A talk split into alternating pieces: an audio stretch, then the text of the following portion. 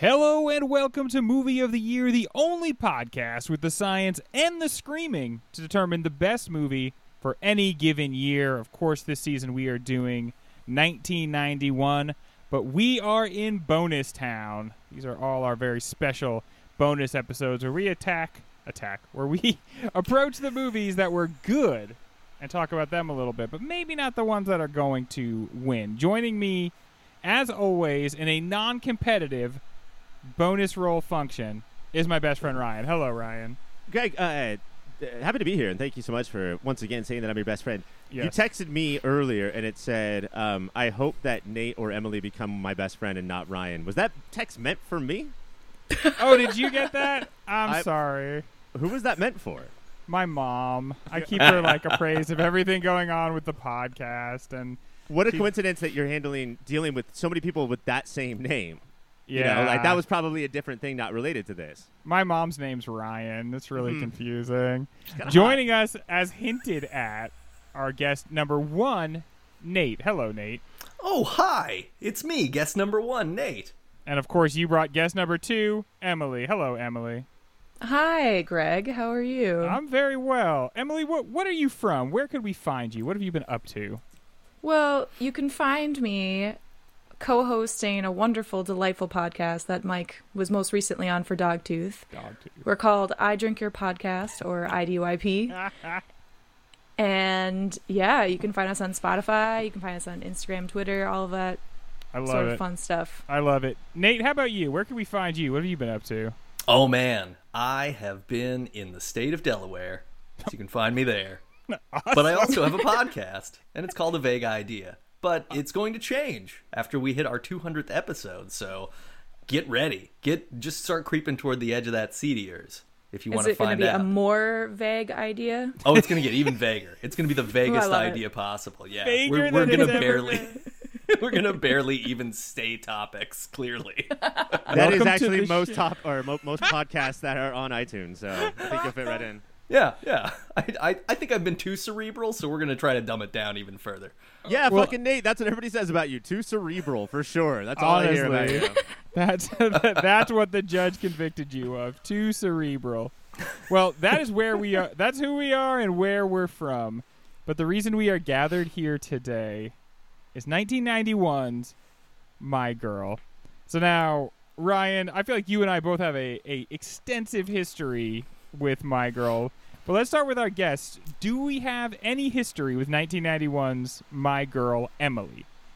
This was my first time watching it. Okay. I had zero, zero knowledge. I think I've seen Macaulay Culkin in Home Alone, the first one, and nothing else. Okay. So- No connections. But I did know who Jamie Lee Lee Curtis is, and I knew what's his face from Ghostbusters. Of so like, I recognized people. which I Slimer was from feeling good about. Ghostbusters is in this movie. It's always Also known as. Onion Head. Jamie Lee Curtis wanting to get with Slimer in this movie so bad.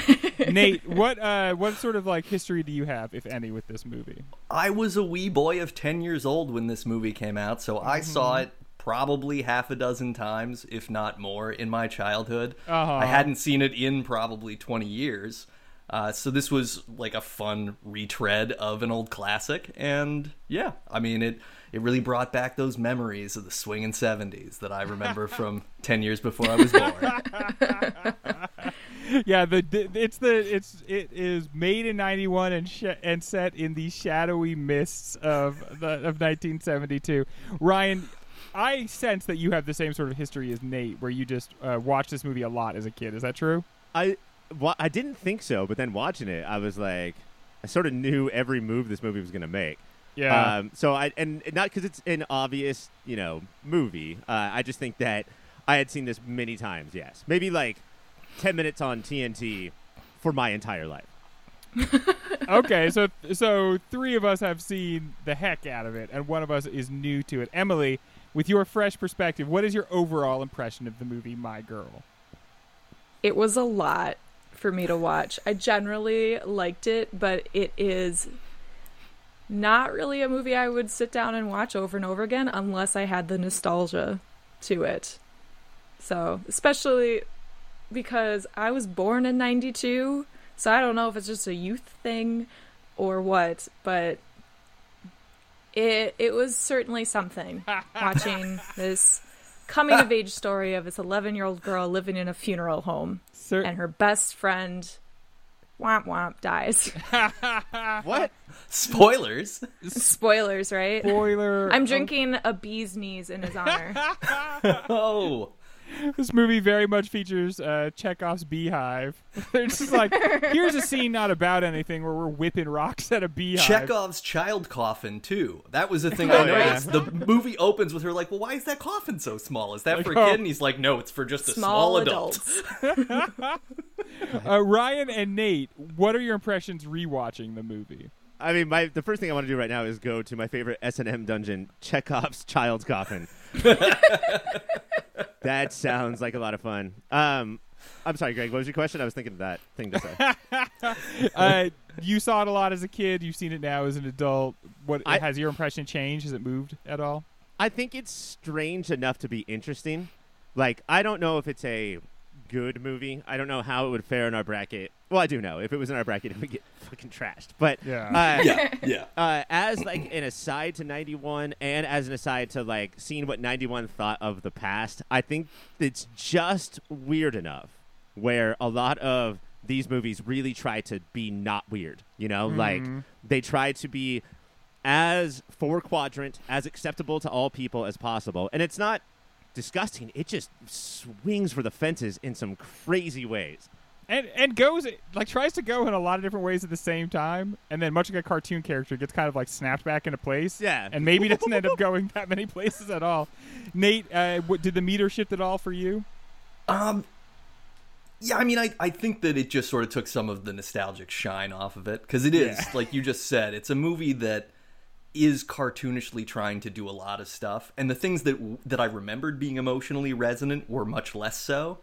With the exception of child death, which kind of just—I mean, it's child death. Like uh, That'll gonna- always get you. if if you if you don't feel a little something when a child dies in a picture, you're it's it's time. It's time to go.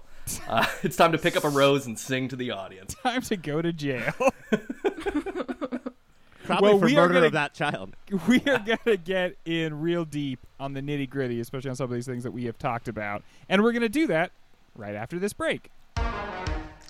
Howard Zieff's My Girl is the story of Veda Sultanfuss. That's her name. A Oh young God. girl learning about life while living in the shadow of death.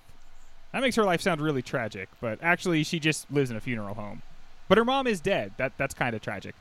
Oh, and she sort of thinks it's her own fault. Also pretty tragic. And her spoiler alert, best friend spoiler alert, is spoiled by a bunch of overly alert bees, which you better bet was pretty tragic to me when I saw it as a 10 year old soft boy, uh, which I still technically am. The movie is funny, warm, compassionate, and beautiful, but it is also an untidy mess that may bi- bite off a bit more than it was ever prepared to chew. Also, it features two kids, Anna Chlumsky and Kieran Culkin's younger brother. For whatever reason, we don't do a lot of movies starring kids on this show. Maybe it's because they are terrible actors. How does the one-two punch of Chlumsky and Culkin come off performance-wise? What about in the screenplay? Do these two characters deserve whatever modern-day notoriety they may have? Ryan, uh, okay so let's start with the klumsk uh huh. she, she was like picked out of a big group, and I would say that uh, what she lacks in acting skills and running skills, this girl cannot run at all. Uh, I think she has star charm for sure. She has star charm for days, and every time she walks into a scene, she there is this ownership of it, even if you can see that she's a little immature as an actress. Definitely. Do you agree with that, Nate? I do, yeah. I think that I think the big bonus of this movie is how really decent the kids are. Like they do kind of they carry their roles well because I think a lot of the faults are in the storytelling and not them, which is which is cool. Uh, yeah, I think they're great. Do you agree, Emily? Well, kind of. I think that as someone who has recently become a fan of movies, I was never really into movies until I started a fucking podcast. Oh, sorry. Am I supposed to not swear on this podcast? You're not supposed to talk about other podcasts. What the hell? Yeah. what the All right. heck? I'm starting to understand more about like acting and directing and cinematography. So I don't know if I'm really an expert on anything, but I thoroughly enjoyed the kids' performances because they felt like kids primarily. And as a teacher, I see that all day long. The only parts that were a little bit jarring were some of the lines and dialogue that were used, but they just they felt like kids and that was something I could get behind. I mean, we got to talk about the 80s and 90s as far as like having kids, and probably mostly on TV, but a little bit in movies, saying things like, I only hang out with people who I find intellectually stimulating.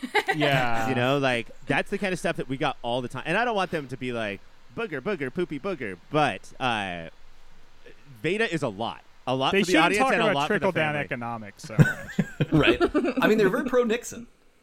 yeah, that's a kind of sort of like surprise little like stinger at the very end of the movie. By the way, all these people, they're fucking Republicans. Oh, okay. Damn. Well, I guess you really recontextualize that. I personally feel like that the the kids do a pretty good job. Um, I think that the movie doesn't ask enough out of Macaulay Culkin. Like this is his movie that came out right after Home Alone, and he He kind should of have been plays, setting traps for robbers the entire time. the- He's kind of Or bees, at least. he's he's just kind of a turd. The character is, and I think that uh, Macaulay Culkin doesn't su- like respond to that super well. Also, I feel like near the end of the movie, whether it's the writers or the the the, the child actors, they drop the ball and they can't perform in some of the necessary scenes. Like, I don't know how you stage a child actor getting stung to death by bees, but it shouldn't be like, "Ow, wait," and then you just cut away. And I don't know how hard it would be as an actor to actually like receive the news that your best friend had died and respond to it emotionally as like an 11 year old child.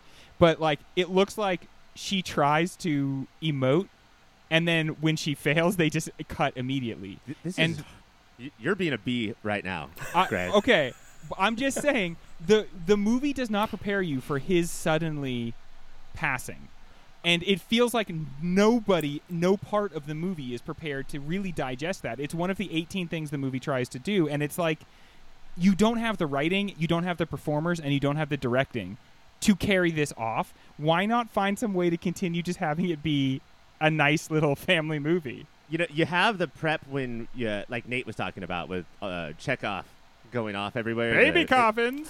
Baby coffins. Two Buy for, for a dollar. Buy one get one free. Only one used at the moment. Uh, man, Greg, your baby coffin material strikes again.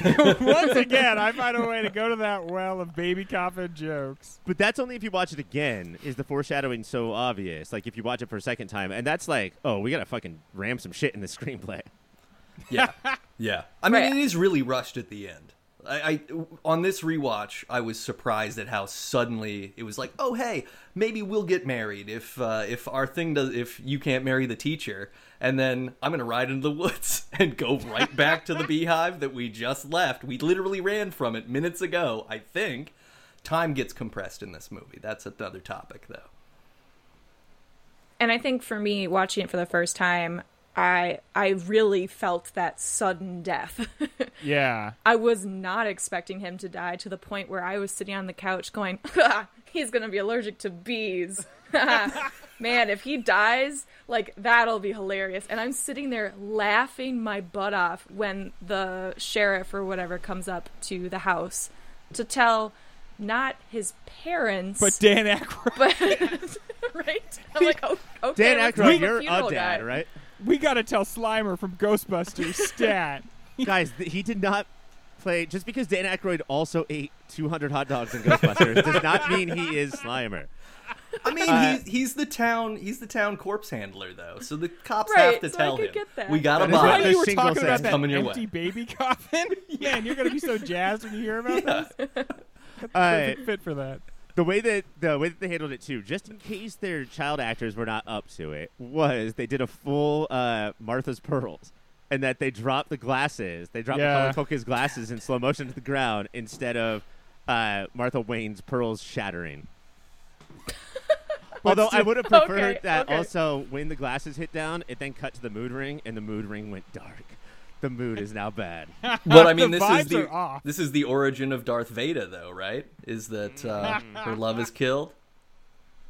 Her love, her love passes away. Um, I gotta know, Nate. Have, have you been sitting on that joke for a while? Because No, that seems I- like it- too brilliant it- for me. it luckily Uh, sprang just me. for I was- listeners, if you're not That's watching this, amazing. just for listeners, listeners, uh, Nate just took off his shirt and it says Darth Vader tattooed on his chest. Yeah, yeah, yep. This feels dumb while you're tattooing it on me now, but the payoff's gonna Oh, be just wait. But you wait. I'm gonna be on a podcast in seven years, and they'll be ready. When we come back, we're going to talk about the power couple of the center of this movie, Jamie Lee Curtis and Slimer from Ghostbusters. well, that is very, very funny. Or very sad, and perhaps now you have something to think about. Or very problematic, and perhaps we have something to think about. But in any event, I'm sure you have some reaction to what you're listening to. So why not check us out on the social media? You can go to Instagram or Twitter and find us at Your Pop Filter. Email contacts at Your Pop Filter. Hey, everybody, keep watching them movies. Gentle friends, most of this movie is about the blossoming love story between Jamie Lee Curtis and Dan Aykroyd. How do we feel about the couple at the center of this? She's one of the most enchanting women to ever grace the screen, and he played Slimer in the movie Slimer and the Guys. do we feel? And I mean, like, um, he has to be coaxed pretty Yeah. aggressively into a relationship with Jamie. Can he not see her? Is he having trouble focusing his eyes on, on what she looks like? His wife like, died uh, ten I years think- ago. I think the Ten drive, years ago? Come on, Slimer, get over it. I think the drive-through is really romantic, or the drive-in. Sorry, don't go to a drive-through movie. There's not enough time. The drive, I think the drive-in's We really only romantic, saw a little bit. and I'd like to go. And uh, Slimer turns around and he's like, "Get out of my office! I'm working here." It goes immediately through a wall, leaving that weird big sheen that he leaves every time he passes through a surface.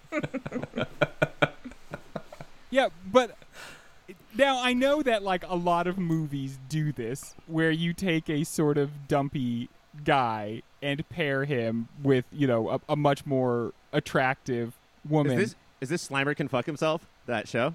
the the sitcom about Slimer Yeah, Uh, with the hot wife. turns into a drama. But does the movie carry it off? Like, do we do we believe it at any point? Do we maybe sort of near the end start to believe it, Emily? I think the moment that I actually believed that they were kind of romantically attached to one another was weirdly at Thomas J's funeral, where they're sneaking off and canoodling. Otherwise, Jamie Lee Curtis is throwing herself Yeah. at this guy, and he is not paying attention to anything about her. And I mean, like you said, has he seen anything? Is he blind? Like I don't know what's happening. Even I- after they hit it off, and like they they basically like on July Fourth, he is like stood up for her. There's the moment. Anytime a man manifests violence, women are always drawn to that. That's that's his old, hell the yeah. oldest story in the book.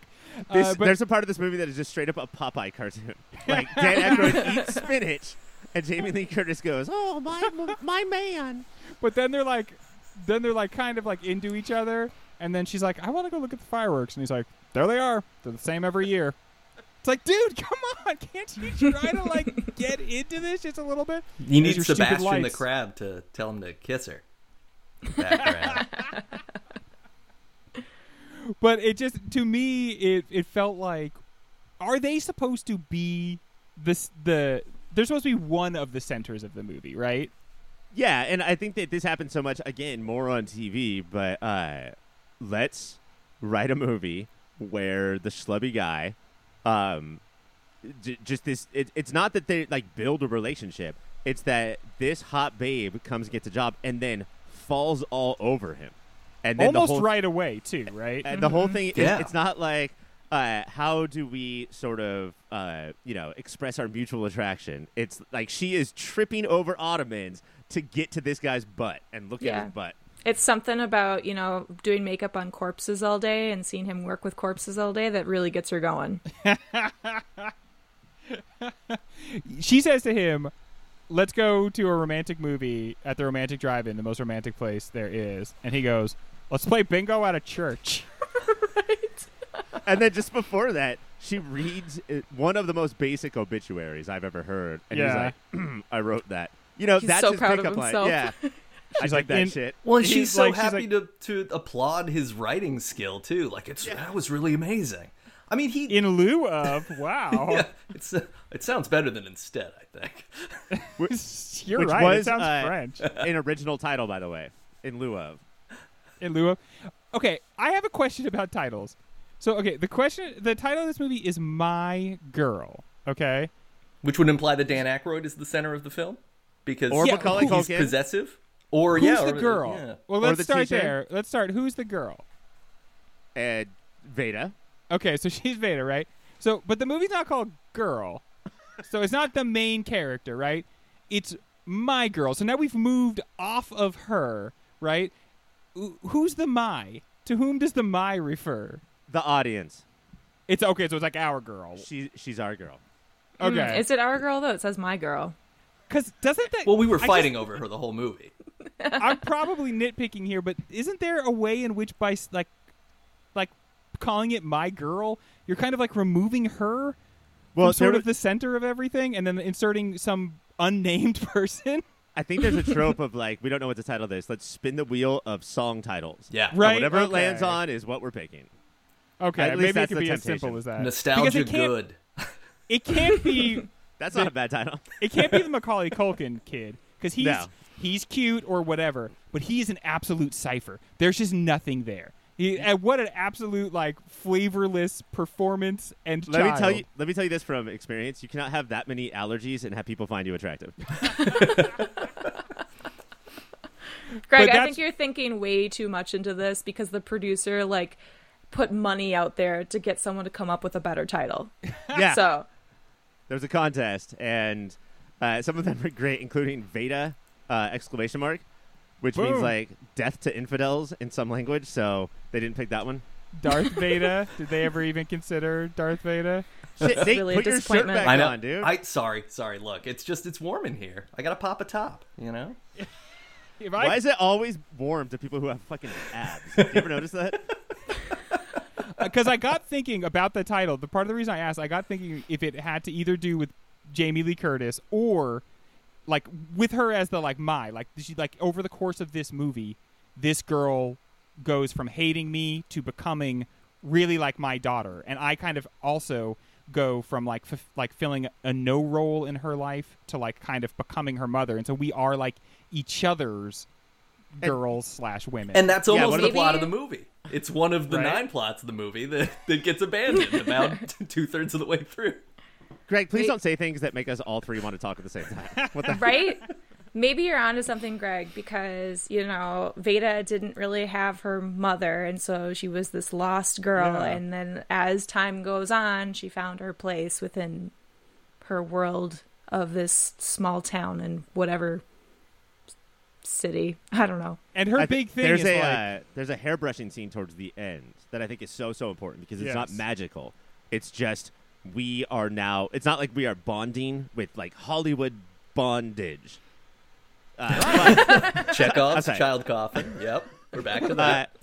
but instead, they're, it's like they're past that. They're like they're just in their relationship now. Like they have Yeah. that, and in a lot of ways, as I don't know, manic pixie dream woman as Jamie Lee Curtis is to Dan Aykroyd, like she is the fucking greatest stepmom you could ever oh, imagine. yeah. Like that that would be she has her own house on wheels. Like if you're 11 years old, that would have been dope. But that's just the got a big cookie jar full of money. She's got a whole bunch Yeah. of like lady porn.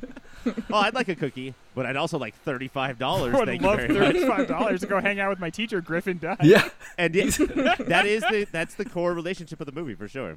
I I, Yeah. I think it's interesting too that like she does handle the the menstruation scene very well. Like that whole like getting the period the first time thing. She handles everything well. Like Yeah, I mean, I she mean, does a good just- job of just kind of like when uh, Anna Chlumsky, when Veda like purposefully is insulting to her, she does a good job of like being like, "Huh, what? Uh, maybe I don't really hear this. I'm not sure. Uh, I'm not following along." And when Veda runs out and says, "I'm hemorrhaging," Jamie Lee Curtis speaks Veda at that point. Yes, she yes. knows. Oh, did this happen in the bathroom? I know. Like, I know what's going on then. Because we we know through like a couple of scenes that Veda's a hypochondriac. One of the things the movie doesn't sell like wholeheartedly, but does tell you at one point is that she's a hypochondriac, and we know that the thing that she's really digesting in the entire movie is she carries the guilt of her mother's death. She thinks that she did it. She thinks that she's been the cause of death. And we know at the end of the movie when if she hadn't fully healed from her conversation with Jamie Lee Curtis, she would look at the ring that her friend died trying to retrieve and she would be like, Oh, yeah. "Shit, that was my fucking fault."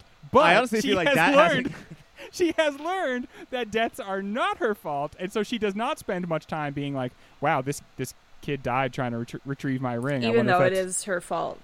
Yeah, and, it, and it's something that could be replaced for like a nickel, probably at the corner drugstore. Oh, I nickel's mean, a lot of money. It's not. Uh, We're talking 1972. Okay, we have this is like bountiful, pre-inflation. wistful walk-in healthcare in a doctor's office, and we're worrying about a moon ring. It's run-in healthcare, but it's the same thing more or less. That, When we- back then, that was backwards because you had to give all healthcare was is that you had to give the doctor a lollipop, and then that was payment. That was all you had to do. When we come back, the ominous sounding boomer porn. Hey guys, thank you so much for listening so far. And let me just tell you that everything ahead of this commercial is much better than what came before it. That's my guarantee. While I have you here, let me tell you about a website. It's called yourpopfilter.com. And it's everything you need that's related to Pop Filter.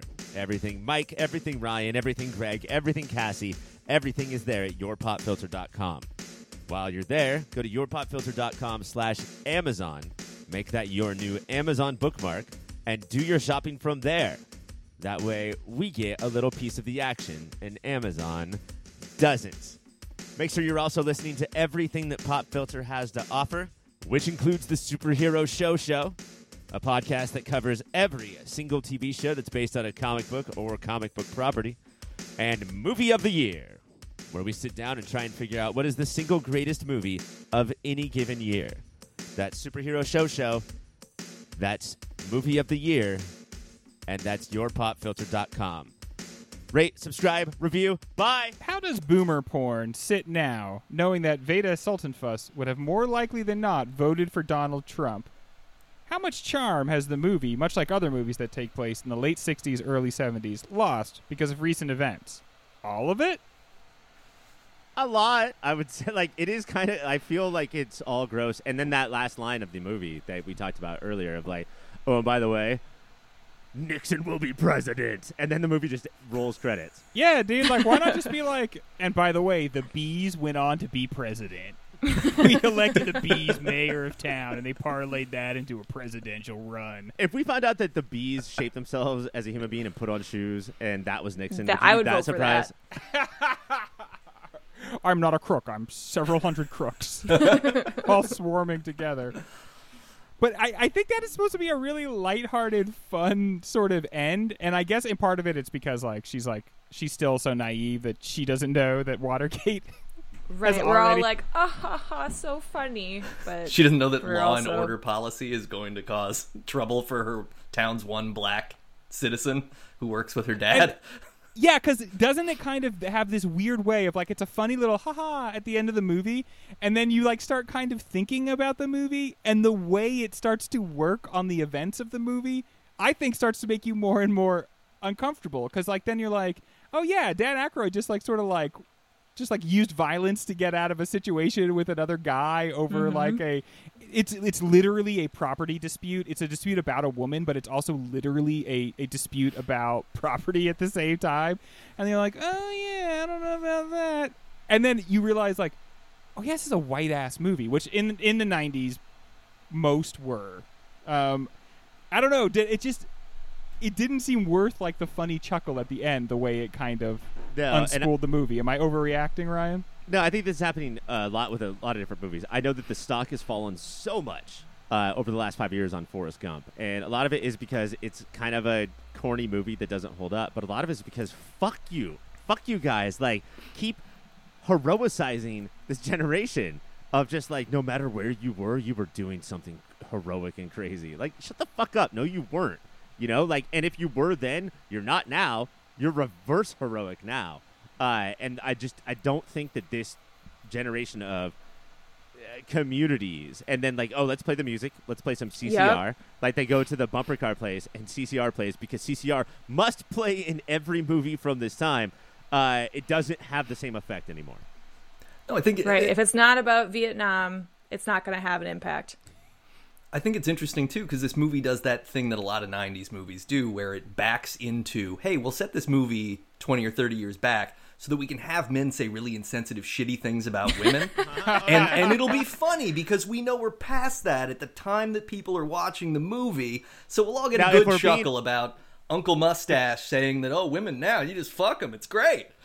If we're being honest, that means that uh, like uh, our writers can't write anything else. But if we Yeah. said it in the past, it will all be okay. Yeah, Well, to be fair, Nate, I will say that women are feeling that a lot with the internet. So I don't know if putting something back in time and being like, "Oh yeah, old white guys are definitely talking about this." Mm, that's pretty bad right now too. yeah, no, it's it's Right. awful. It's It's, awful all the way bad. down. I'm not. Right, I'm not saying right. that. I don't know if it makes it better because it's in the 70s. No, but see, I, I like it doesn't. But I think Nate, you do have a point there in which in that they thought that it did. Yeah. Right. And that was so much of the '90s. Was we were like, remember how people used to not just get it like we all get it now? Like the mm-hmm. world's such a good place now, and it's gonna just keep getting better.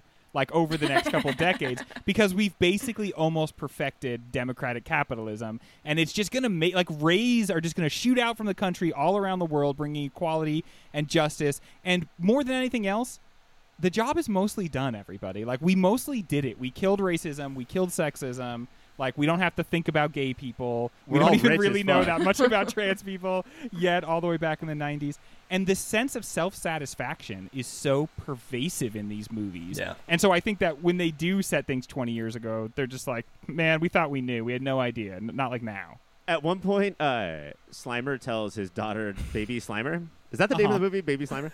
slimer Uh, it's called slimer and baby slimer uh, go ahead and put whatever you want in the cart, Vada. Like they're shopping, and she's like, uh, she keeps throwing things in the cart. If I did that to my mother's shopping cart when I was a kid, like there's that that's not how real life works. I would have gotten the shit kicked out of me by the other men in the store if I put something in the cart that my mom did not want. It's just what we have. The other thing that we have to think about with Forrest Gump and stuff like that is we don't have we're not watching documentary footage of this time this is the time that we were told was great and then we watch movies about how scripted movies about how it was great whose goal is to talk about how great it was and that i think has made not only us clouded but also boomers have forgotten their own past and replaced it with footage of movies Oh, Yeah, yeah, yes. absolutely, one hundred percent. at the same time railing against Hollywood's undue influence in the culture. Does this does anybody in this movie say Vietnam? No i don't think so No? Like I mean that the conflicts have been on for like 7 years or something at that No, point. No, they're Like, in this small town. They're sheltered by everything. yeah you know, the perfect like the any town america you know any town Yep. usa that's the whole point is like look how great this was even though that fucking lead actor is from canada slimer is from canada Boo. uh, it, a kind of interesting artifact of this movie is that, like, watching it now, are there like, are there still currently like mom and pop family owned funeral homes? Is that even a thing anymore?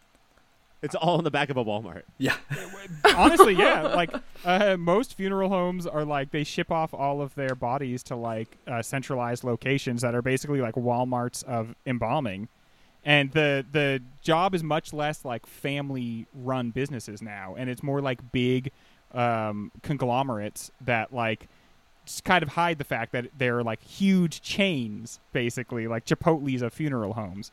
Uh, What? My yeah. mind is being blown right now. Just check it out. Like uh, most people that actually work with dead bodies now, they will work in like a huge. I don't know how huge it is. It's like a warehouse though, where they see multiple bodies that are then like shipped out to funeral homes. Like the funeral homes intake the body, but they're worked on another location then shipped out because this is like kind of ceased to be a family business and is just now a big corpo business. so how often are you burying the wrong person at a funeral Honestly, dude, have you ever seen a, a body at a funeral? It's like I guess that's the person. Yeah. I guess I have closure. like if they were shot with like the makeup gun from The Simpsons, I guess that's what my grandpa looked like.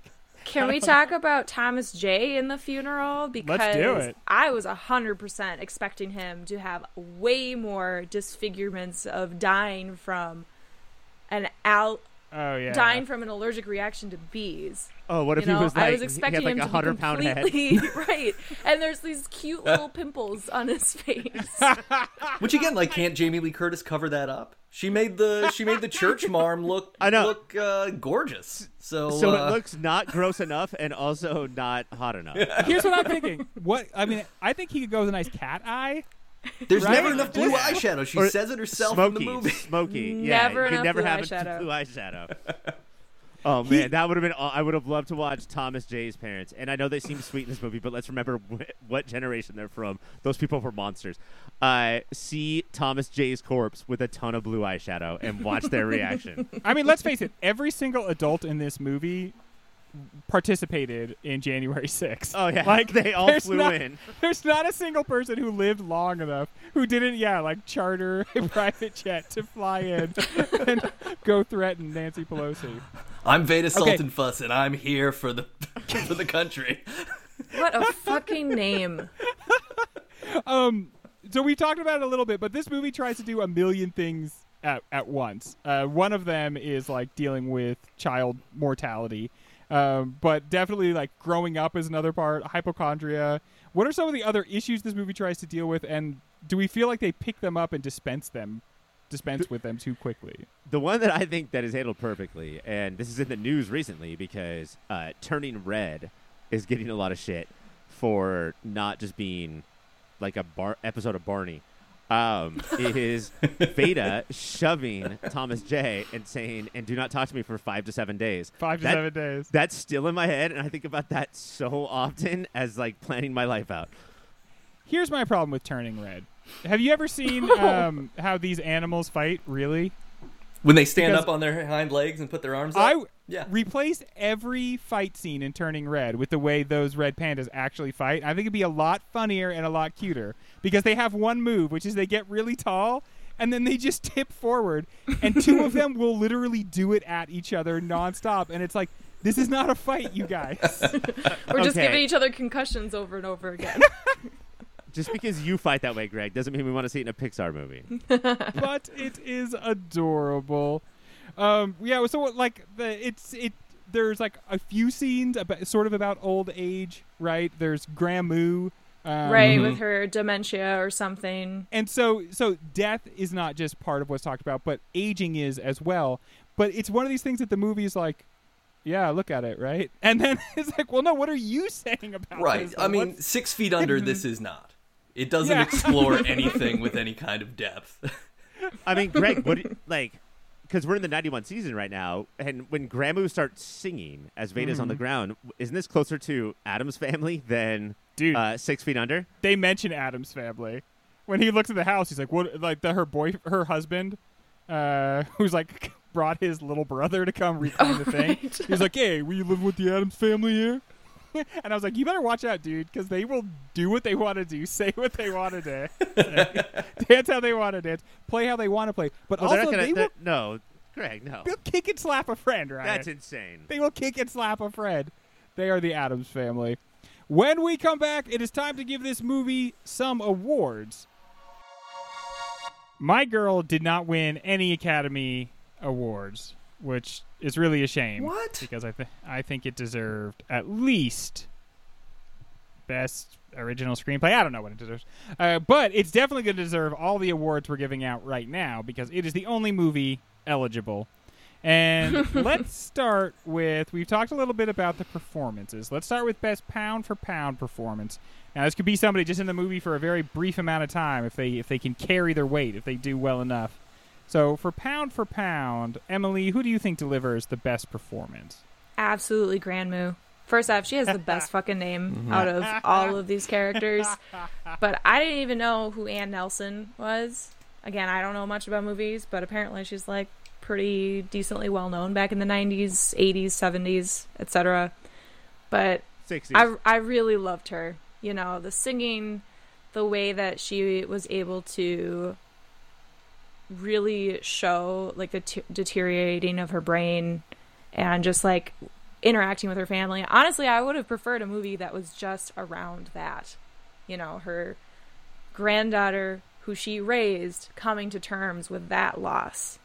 and suddenly being like in charge of raising, you know, of like keeping track of her, yeah, so that like her dad switching could- roles. yeah. Yeah. That was of all the the tearjerker moments of this movie where uh, Dan Aykroyd says that you know after the mom died, she became very close to grandmother, so or grandmoo, excuse me. Um, so and now Vada has to watch her slip away as well. It's like fuck, yeah. man. Yeah. And yet, you know, that's a that's a very different type of of tragedy to have to like go through, Mhm. which is not someone suddenly disappearing, but someone disappearing like sort of a page at a time and watching that slow deterioration. Like again, the movie could give us more of that. I agree, Emily. Like I think maybe centering that a little bit more would be interesting, especially if we're looking at like this this family of women and, and what's happened to them. But it was the '90s, and they weren't about to do that. Uh, Nate, who do you think had the best pound for pound performance? I mean, I, I had I had Gramoo on the on the list too. Anybody damn. who Oh. anybody who can take a tuba that close and not start moving, like a lesser actor starts dancing when when when Slimer's playing the tuba the tuba that close, like you start to move. You know, Uh, just so listeners know, Nate's wedding was all tuba music the entire time. Nine tubas. Nice. yeah, yeah, it's amazing. Nate and his partner both walked in with their own tubas. Slowest walk down the aisle available. Womp, Is it gonna? womp, womp, womp, womp. But they're not even fat. What are they doing? Seriously, imagine being a, a person of size walking past that wedding. Hey, f you. All right, uh, Ryan, do you agree? Is it a clean sweep for grandma? No, it is not grandmoo. Oh, shut up. Silly people. Uh, although I, I love when um, in the beginning when uh, Vada pulls the prank and says, "Oh, the body must have gone out, uh, gotten out of the That coffin," was and then walks into the room where she's rocking. And I can just imagine her sitting there thinking, but not being able to say, like, "What the fuck, man? I'm sitting right here." uh, no, I'm gonna give it to Anna Chlumsky for sure. Uh, of just this like natural star power that didn't work out for her for like ten years yeah. and then was on Veep and was just firing off uh, rated our insults at, at, as a constant rate as everybody else on that show. Yeah, she really like you can see the seeds of it. It's the same performer, but uh, she who knew becoming an adult made her better at her job. I think I'm gonna have to give it to her, Ryan, instead of Gramoo. Sorry, Gramoo stands out there. Everybody's entitled right. to be wrong.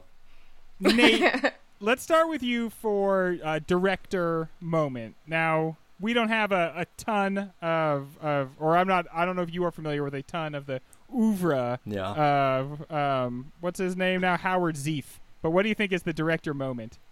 I you know I had really hard time with this. I I think the best thing I can say is it's just sort of pointing the camera at the kids and letting them act the scene. I don't know. Like he he does a good job of framing the pastoral nature of this uh, boomer porn, right? like he gets how to make photograph style shots. Okay, so sort of, sort of like the living phota- photography style. All right, Emily, what do you say? Okay, I don't know if I fully understood this moment, especially with such a well-known director as what was his name? Howard Zieff. okay, right. Guys, he made My Girl too. Oh my gosh. I felt that whenever we transitioned from Vada actually talking and interacting with characters to any sort of random narration that was just her thought process, it was really clunky. And I feel like that was the director's signature move right yes, there. sort of awkward cuts.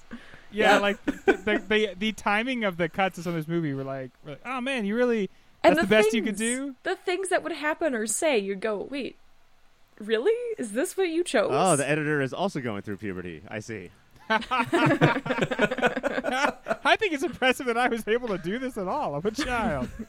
Ryan, what do you think? What is the director's signature moment? So I had to do a little bit of research for this, but uh, he came from the world of commercials, and He did. He was able to. Uh, he cast uh, as stars of his commercials in his early days. Um, people like Dustin Hoffman and Robert De Niro, who don't really fit the part of what we think of. Like th- those aren't Robert Redfords, you know. And I do think that any other director uh, or any other studio may have fought for like this should be Christina Ricci and Macaulay Culkin. And for him to go out and cast this girl who I think, you know, like nobody had ever heard of before and is able to shine so much in this movie, I do believe she just won pound for pound performance on the movie of the year podcast. She did. I think that's what his thing is, is like finding these diamonds in the rough. Okay, so finding the the performer. Man, how good would this movie be if it was uh, Anna Chlumsky and Christina Yeah, Ricci? there we go. Wait, that was a movie, right? Ooh. Gold Diggers. The, oh The yeah, Legend of like Cave wow. Yeah, like three years after this. Good thing we did that Christina Ricci retrospective. Uh, let's see. I'm gonna say uh, pointing the camera and just letting it roll is gonna be the the signature moment. Good job, Howard. A lot of them were like, um, "What if we just didn't frame the shot?" And he was like, "No, I refuse. We will always point the camera at the action." I've seen other directors do this thing where they like put their fingers together like to make a frame. So I'm gonna do that now, Yeah. and the actor should be in in between my fingers. Yeah. And then, then I'll hold it here, and then you bring the camera and point it the exact same way, and then I'll move my fingers real quick. We're so sorry, Howard Zieff. I'm sure you're great. I Honestly, think I, he looked. might not be alive yeah, I think anymore. he's dead. I looked at his filmography, and um, there was like movies I had heard of but had not seen, and I think he would say his signature was like looking at like the wacky relationship between the the sexes, Uh. like. Uh, the, the, the, you know, I, he was always teasing out all the different ways in which uh, modern men and women were circling around each other and trying He to figure really each other nailed out. that. Man, Emily, he you is just gotta dead. love a I know. you just gotta love a guy who's like, you know what? I'm gonna capture the essence of the man woman experience. because I've definitely seen some of that. I have an idea of what goes on. I am one of the two of those. Yeah. I can do this. I'm sure as a man, I have access to everything wo- women think and feel. Jane Campion just won an Oscar for doing this exact same thing for a career, but no, we'll throw Howard Zieff on that same level. Yeah, but see, there is a way in which women are able to access the interior spaces of men that men simply cannot replicate. A woman, because I think of the nature of, of culture and how much male experience is portrayed constantly, it seems to me like someone like Jane Campion could could make a, a movie about both sides of that experience. This guy, to me, doesn't seem like he apprehends that enough of the world to truly do that. But you can see him saying that he does. Yes, no, And yeah, oh, important. definitely, yeah. Well, because the whole the whole movie is like we've figured out so much stuff, haven't we? Everybody, it's been basically twenty years, and now like we know how all this works. right. we- We can talk about periods Yep. and death, and we can talk about dementia, and we can talk about child death. We can talk about small coffins. You know, it's all this shit. We're so good at talking about really deep, horrible things. And still wrapping in under an hour and forty minutes, yeah. and that's the important thing. We don't right? need to linger in any of those topics. We we get it. Ryan, the next award I think is going to be a clean sweep on one topic, but maybe not.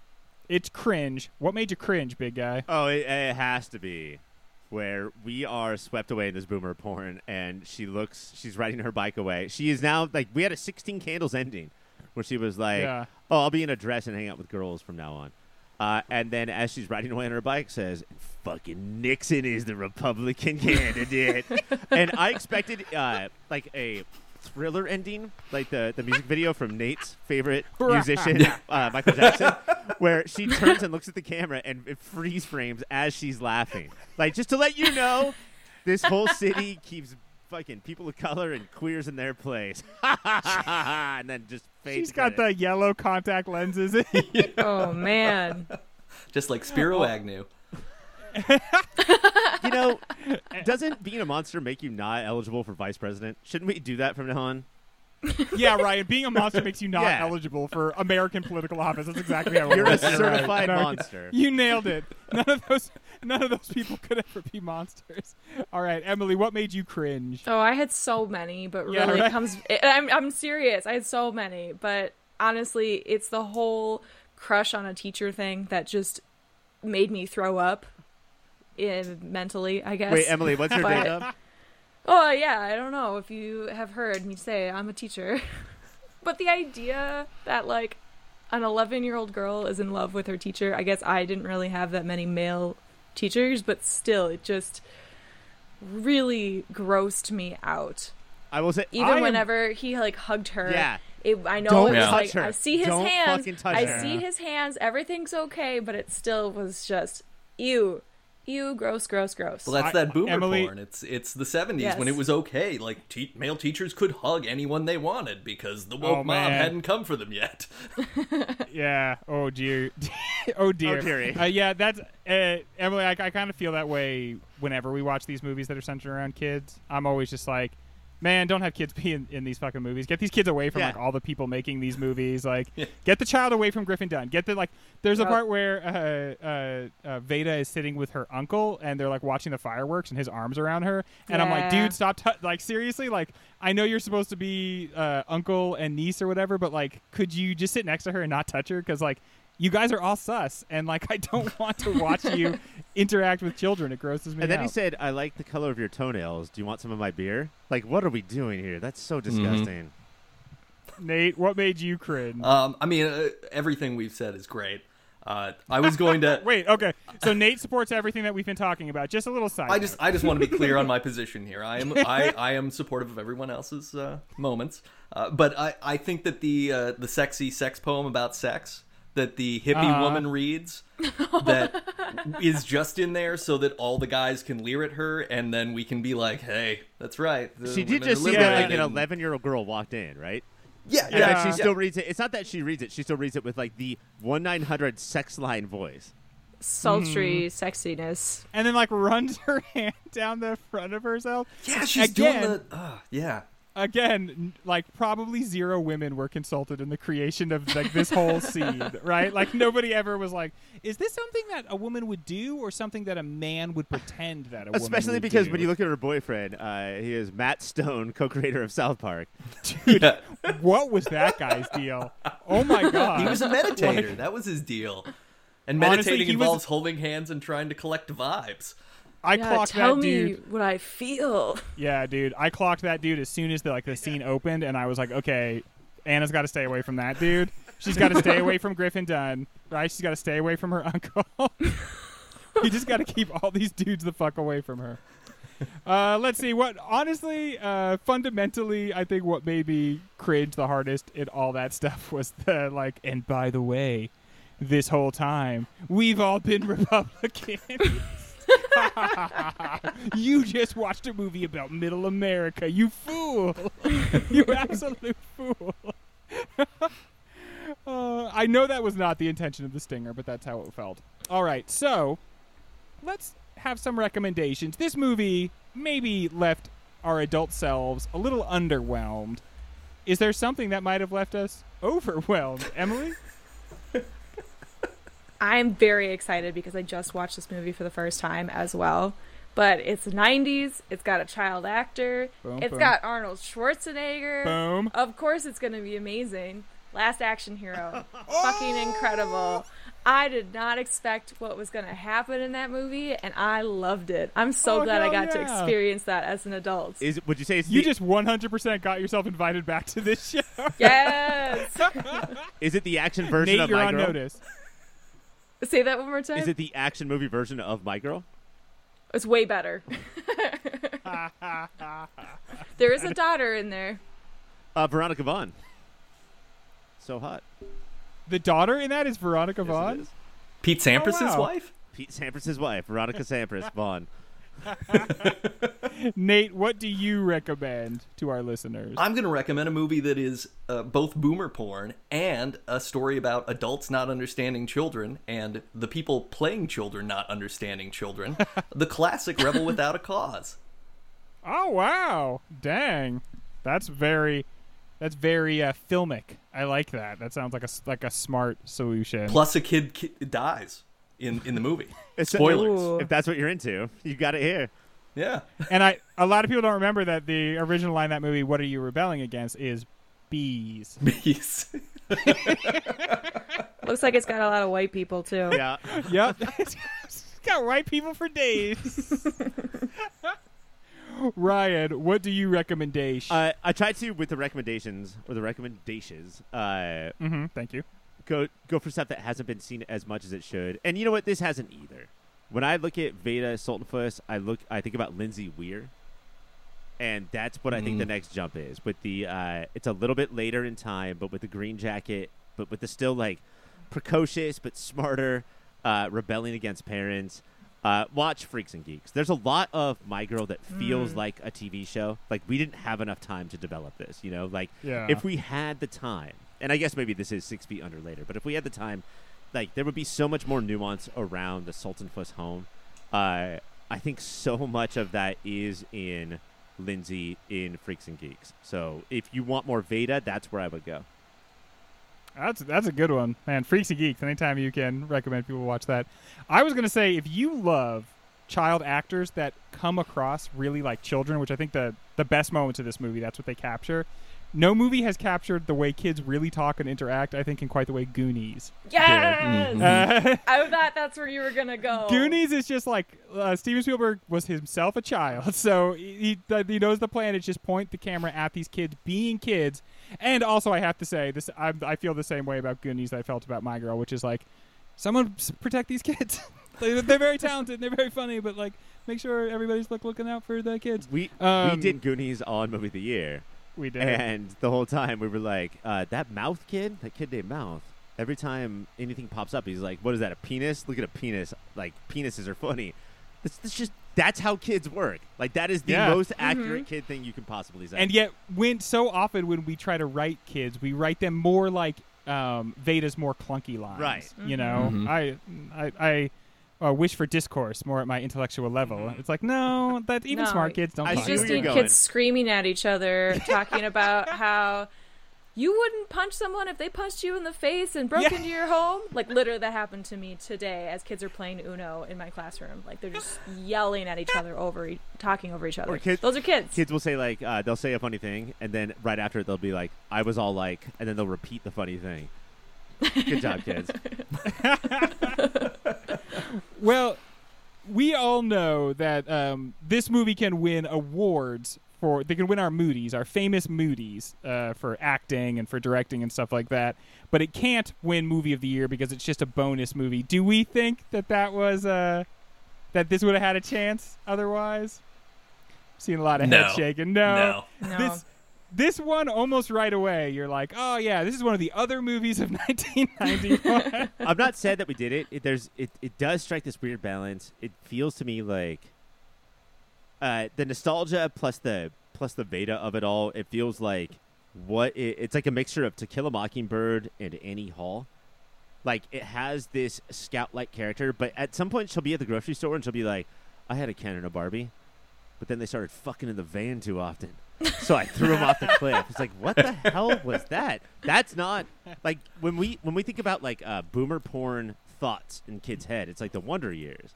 It's not about how you just let two toys die because they were having too much sex.